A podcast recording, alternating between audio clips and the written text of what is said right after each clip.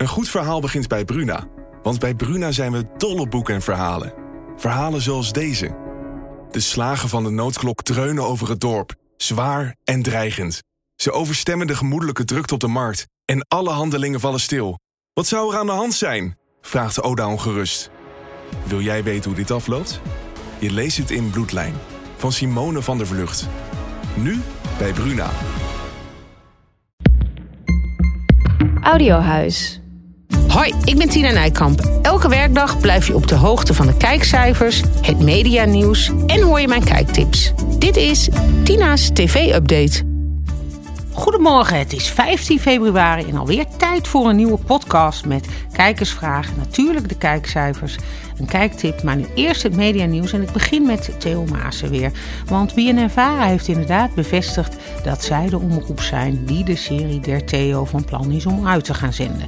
Dat is die serie uh, waarover ik gisteren vertelde, waar Theo Maassen al een jaar mee bezig is. En dat gaat over de Duitse cultuur en over waarom Duitsers zoveel beter zijn in zoveel meer dingen dan Nederlanders. dat is natuurlijk een beetje cynisch bedoeld, maar het gaat natuurlijk over uh, auto's bouwen, bier brouwen volgens eh, de omschrijving, maar ook over natuurlijk over voetbal. En BNN-Vara, en dat is het opvallende, zegt dus dat ze van plan waren om dit in het voorjaar uit te gaan zenden, maar dat dat nu niet zeker is. En dat betekent maar één ding, dat dat natuurlijk gewoon niet doorgaat dit voorjaar. Het was natuurlijk wel logisch geweest om het dit voorjaar op zich uit te zenden, omdat natuurlijk dat in aanloop van een groot voetbaltoernooi te doen. Hè? Want voetbal en Duitsland en Nederland, nou, dat kennen we wel, hoe die uh, verhoudingen zijn. Dat is natuurlijk altijd een heel groot verhaal geweest in de geschiedenis van voetbal, Duitsland. Dus uh, in die zin zou dat logisch zijn geweest, maar daar lijkt het nu helemaal niet op.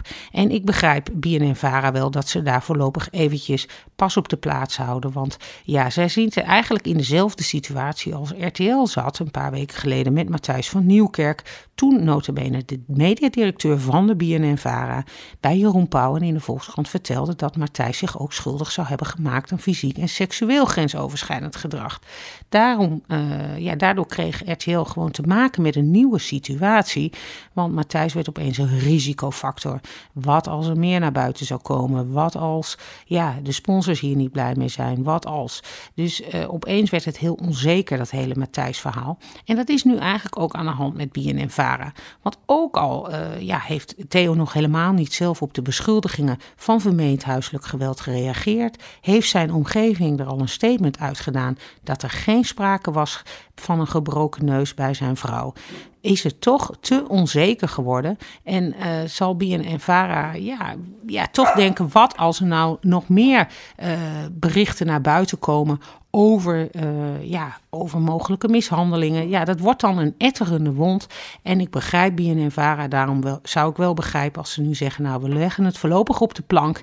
En uh, nou ja, we zien wel hoe het verder zich allemaal ontwikkelt. Maar voorlopig is dit niet handig. Kijk, BNN-Vara kan ook geen rel meer gebruiken, want die zitten er middenin. Hè? Uh, er was gedoe met de eindredactie van Zembla, maar ook hun sterpresentatoren.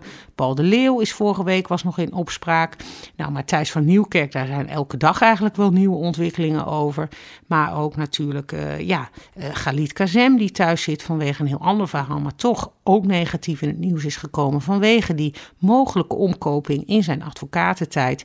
En dan nu dit. Het is gewoon te veel en NPO kan deze rail ook helemaal niet gebruiken na dat explosieve rapport van Rijn, waarop ze ja, toch uh, de gevolgen ja, zijn zo groot, ook voor het imago van de NPO, die staan er gewoon niet goed op. Dus het is, uh, ze moeten alles op alles zetten om nog een rail te krijgen. Dan uh, Claudia de Brij over het rapport van Rijn. Zij heeft deze week een uitgebreide column geschreven in de VARA-gids. Dat doet ze wekelijks. Maar deze week is die twee pagina's lang in plaats van één pagina. En daarin geeft ze elf ja, conclusies, zelf eigen conclusies aan dat rapport van Rijn. De kop van het stuk is: je weet niet wat je ziet. Uh, daar gaat het over. En uh, het meest opvallende vond ik twee dingen eruit. Is dat ze eigenlijk zegt dat ze vroeger, toen zij bij de VARA in dienst was, want ze heeft daar natuurlijk meerdere programma's gepresenteerd, waaronder de Maandag op de Wereld Draait Door, maar ook een eigen show heeft ze gehad, een personality show, dat ze bij de VARA hebben gezegd van, nou Claudia, je moet wat minder lief worden. Het is helemaal niet erg als je als presentator tekeer gaat tegen uh, uh, je medewerkers. Ze vonden Claudia daar te lief. Nou goed, dat vond ik opvallend, omdat ik natuurlijk zelf ook al heel lang in de televisie werk. Weliswaar bij commerciële zenders, maar dat dat daar volgens mij helemaal nooit aan de hand was. Dat dat normaal werd gevonden. Uh, en daarnaast zegt ze ook dat uh, de redactie van de Wereld Draait Door bij nader inzien dat ze die toch wel heel uptight vond. Hè. Die vond ze toch wel heel erg gespannen en dat realiseert ze zich nu pas. Nou, het hele verhaal is te lezen in de Varagids, twee pagina's langs, lang met haar conclusies. Opvallend, want niet eerder heeft ze zich zo uitgebreid uitgesproken over dat wangedrag bij De Wereld Draait Door.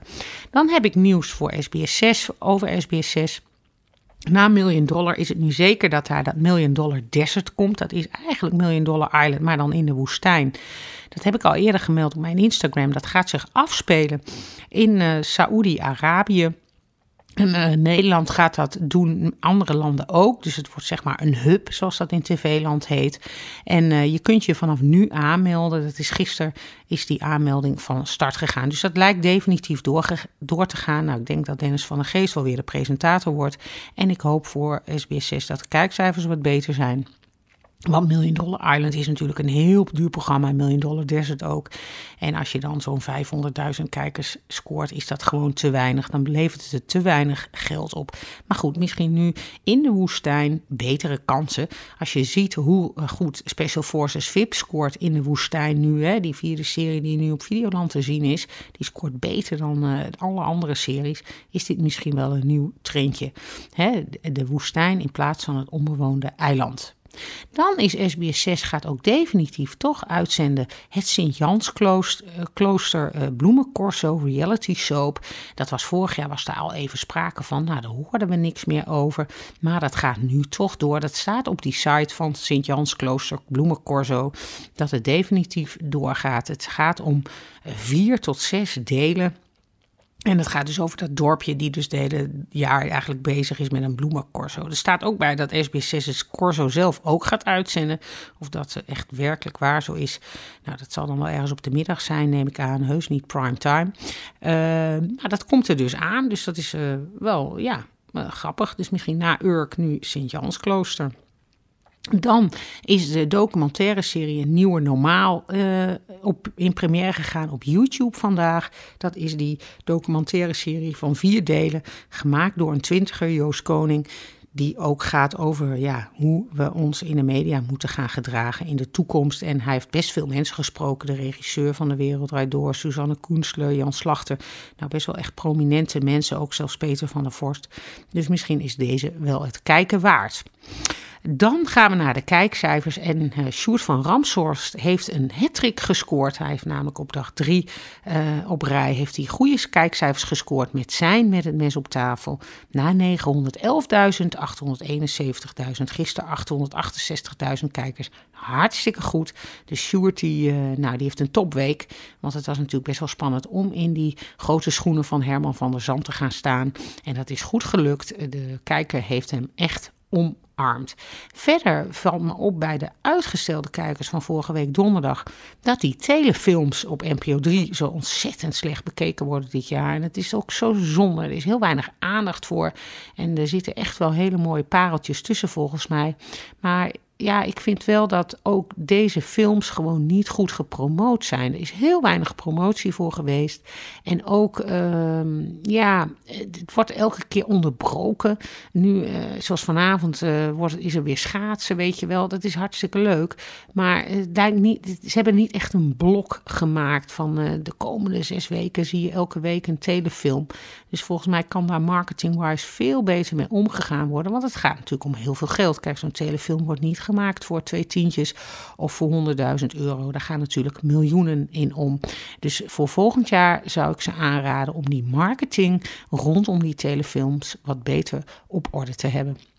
Verder val je op dat uh, meester Beuving, uh, die meester Frank Visser soms vervangt in meester Frank Visser doet uitspraak, eigenlijk ook hartstikke goed scoorde. Die kwam vorige week uit op ruim 1,3 miljoen kijkers. En gisteren was natuurlijk het verhaal van Nederland.